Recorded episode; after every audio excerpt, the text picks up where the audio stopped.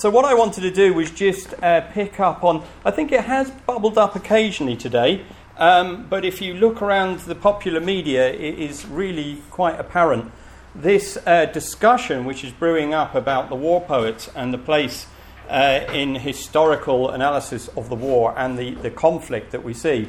And um, this is from uh, there was a there was a two episode. I don't know if you saw it. One was called I think this was called The Necessary War by Max Hastings, and then it was followed up by Niall Ferguson's um, debate in the on the Friday. I think personally Max Hastings won it hands down, but that's I never thought I'd agree with that. But anyway, uh, this was an extract, and he was interviewing the uh, historian Michael Howard um, in in the program, so possibly you can go and see it. And Howard says the interesting point is not so much that after the war opinion changed or opinion veered to the point when it said that was a bad war, it was badly conducted, it was a waste of time and a waste of blood, and it should never have happened. Nobody thought that in 1918. I think nobody thought that for another 10 years until about 1928. Hastings interjects, the poets did. And Howard goes, oh, the poets did, but the interesting thing is whether people would have been interested in or affected by what the poets wrote. They became expressive of a public opinion in 1928. They weren't expressive in 1918. And this picks up on uh, a thing which you will find again and again that's being raised um, in historical books, which there's a, a, plethora this year, of course. Um, really, where people are looking back and saying the poetry of the war, the ones which we have, we are probably picking out in, in fair respect um, over the next two and a half days, is unrepresentative. It's distorted our view of war. Uh, to summarize that, it's non representative, it's portraying an anti war sentiment. It's written by uh, a cohort of male officers from a certain, generally upper class background, and does not capture the spirit of the times, the spirit, the, the views of the other soldiers, their fellow soldiers, or the civilians. Now, hopefully, you will already have picked up some points I've made in my short talks and in the longer presentations by the other lecturers today, because this rests on, in my view, two, two ideas. First of all, that all war poetry is the same and that you can somehow bundle it up into a single concept of being anti war, um, and that we are in a position to know all the views of the combatants and non combatants to therefore say that war war poetry is non representative, which I find completely ludicrous, but um, we'll come on to that. But I think what it, it does expose an area which many of you uh, may know about, but you should certainly concentrate on what happens to the war after the war finishes in terms of popular culture. And what I'm going to choose is just choose some highlights or some points uh, during the history post 1918 of um, how our view of the war has been shaped. Um, and I've only picked out some. You can add in whatever you want here. But uh, I think after the, the soldiers start to return in 1919, 1920, there was a, there was a real feeling of celebration. Uh, there are recorded accounts uh, on uh, Armistice Day of big parties. They even had to book out the Albert Hall. People were just celebrating the fact that they had won this war. Um, and that is something which we find very difficult to sort of match with our current perceptions of the First World War. You know, the Armistice Day, November the 11th, um, is, is very, a very solemn occasion. It is, um, you know, there is a silent period, there are wreaths laid, etc. It is not a booze up to celebrate the defeat of Imperial Germany. So things start to happen, and I picked out a few here. I mean, 1920 we have Sassoon's edition of Owen, so that's when we start to see his poetry appear. Uh, a very influential book called Disenchantment appeared in 1922, where it kind of was a bit of a, an expose of the people who were involved in running the war um, and the upper classes to say this was all a bit, uh, this was a bit sort of ill thought through, and it was all kind of scandalous. Uh, 1928, so it's not there. We start to see uh, Sassoon's memoirs uh, start to come out. But also 1929, we already had Goodbye to All That, Liam O'Flaherty's Return of the Brute. There's beginning to form a sort of idea around the war. Now, there was some backlash. I mean, 1938 Dunn's, The War the Infantry Knew, is an attempt to say actually it wasn't all like that. There were other things, some of them quite positive, in the experiences that many of the soldiers went through. But I think what happens really is more interesting is what happens after the Second World War. And there are some iconic, uh, uh, not just literary, but film uh, uh presentations, which really shapes or shaped people's view of the war. Now, I've pulled out a few that I think I find very influential, but Kubrick's Path of Glory in 1957, which was banned for many years in France, sets out a completely horrendous picture of the war with the execution of three innocent uh, French soldiers. We then have Day Lewis's edition of Owen coming in 1963, and particularly 1964. Whilst we're all thinking about the 100th anniversary of the war, remember that there was a lot of activity around the 50th anniversary of the war. Um, you will probably have heard of the Great War series. Uh, which came out on the BBC. They're going to re-show it actually. Uh, that was absolutely seminal in sort of Im- implanting in people's minds ideas about the war. But of course, oh, what a lovely war, uh, which then became a film uh, in 1969. Uh, again, set out this idea: the futile war, the sort of the death, the bad leadership, and so on. I'll come back to Brian Gardner's Up the Line to Death. King and Country, a play and then a film, um, which again points out the sort of injustices again around uh, an executed soldier. Uh, and then 1975, Fussell's The Great War and Modern Memory, which is about to be reprinted, which I find incredibly interesting because ever since it was published, people have been going over Fussell's book and, and sort of like criticizing it and saying it got things wrong or it came at it with a very tunnel view. So to see it re-emerge in 2014 is going to be a very interesting phenomenon. And then, of course, in the 80s, the Monocled Mutineer and, and Blackadder goes forth, which many people talked about. These things have formed an image of the war, and I think they go alongside with what I've shown about the anthologies and how certain poets have begun to emerge as the canon. I just wanted to mention Brian Gardner's Up the Line to Death. I actually have that, the original copy here. Um, and it's extraordinary that in the opening part of it, it says to read through this anthology is to live the years 1914, 1918, the Times uh, educational supplement.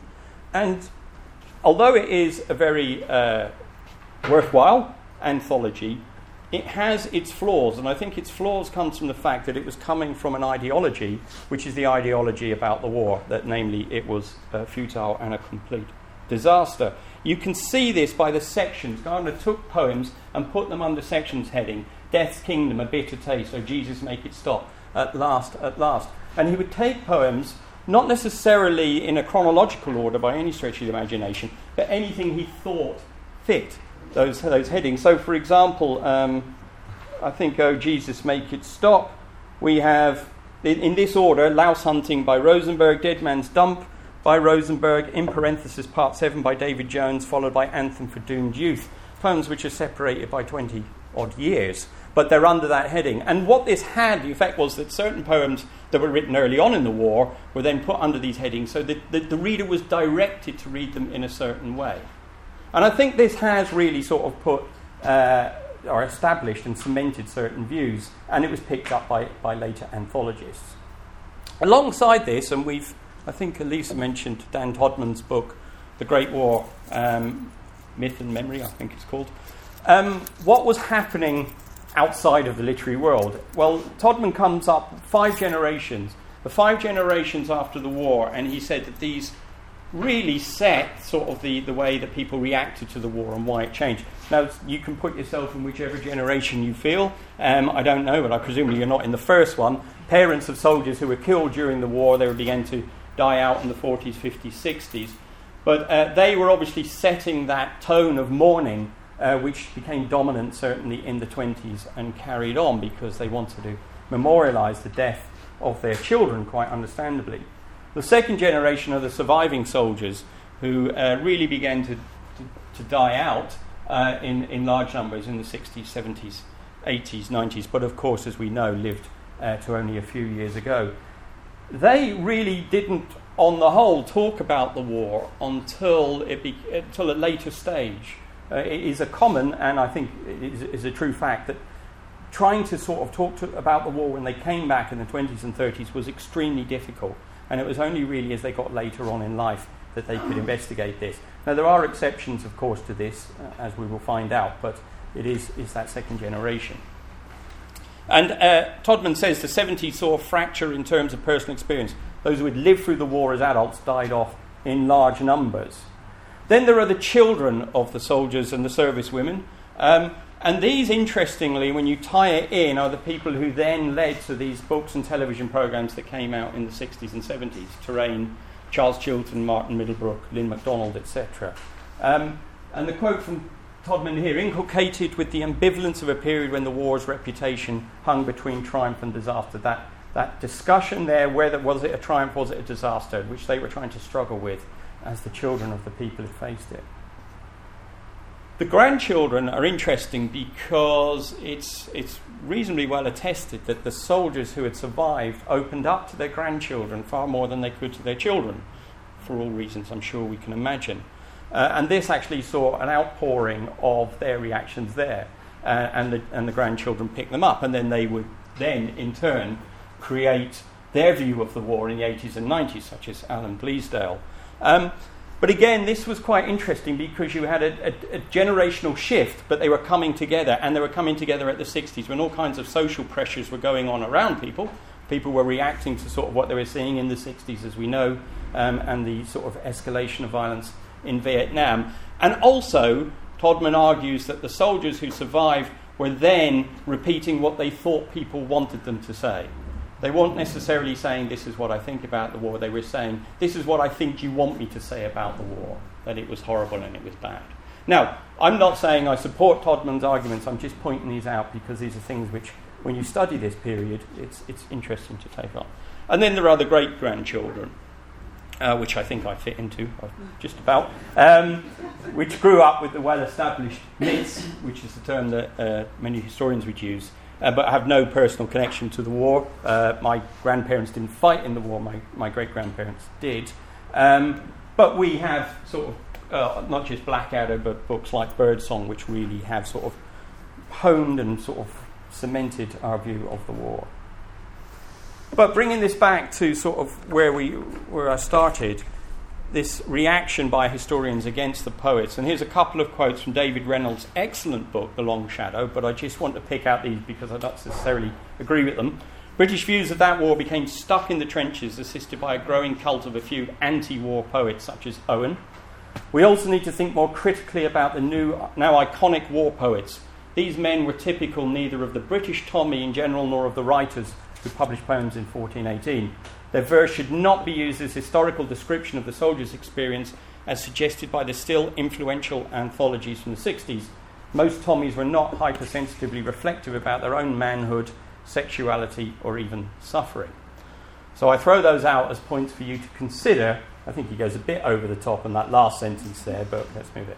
But as I said, this really rests on two assumptions that all war poetry is the same, which we know is certainly not the case. Uh, Elise has already spoken about these two gentlemen, but to compare Robert Bridges with Charles Hamilton Sorley, you'd be, well, you could compare them, but you'd be hard pushed to sort of say that they're coming from the same standpoint. And I thought uh, Jane made the, uh, it was the Gill Plain quote, which again said that even in, in, in women's poetry, you will find every kind of view known. And we are in a position to know all the views of combatants and non combatants, and so doing the war poets are representative. Well, as I've said, hopefully several times today, the corpus is a vast church. You will find patriotic pro war poetry, you will find anti German poetry, you will find humour, you will find detached observation, you will find compassion, you will find changing attitudes within a poet, and so on. Therefore, to sort of somehow single this out, I think, is wrong. So, should we carry on studying war poetry? Well, of course, in an English faculty, yes, because it's poetry, so we're allowed to study whatever we want and the historians can go study history if they wish, but I think it is valid for two parts, two reasons. First of all, war poetry, I think we would all agree, has been influential on how we view the war, and this is from Jay Winter's comment in the New Cambridge Companion. It is to war poetry we must turn to understand why commemorating the Great War this year, a century after outbreak, still has a taste of ashes to it. But I would also point to a quote from Onions and Hibberd, which I think is very salutary. Military historians, like generals, often have to think of nothing smaller than a division. But poets, the best of them, write about individual feelings and experience. And in that sense, the war's verse forms a record both unique and true. Now, in age old tradition, I shall leave that hanging and say discuss. and I should suggest that if you do wish to discuss it, we would meet at 7 o'clock in the Eagle and Child pub and we can chew over the fat. Thank you very much to all the speakers for today. Thank you every, for all of you for attending and such fantastic questions. I hope to see you tomorrow uh, and um, we will pick it up again at 9.30. Thank you.